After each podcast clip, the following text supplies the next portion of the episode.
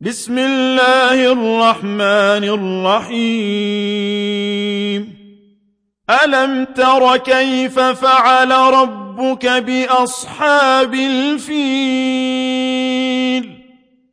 ألم يجعل كيدهم في تضليل؟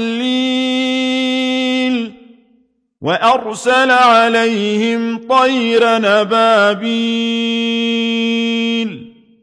ترميهم بحجارة من سجيل فجعلهم كعصف ماكون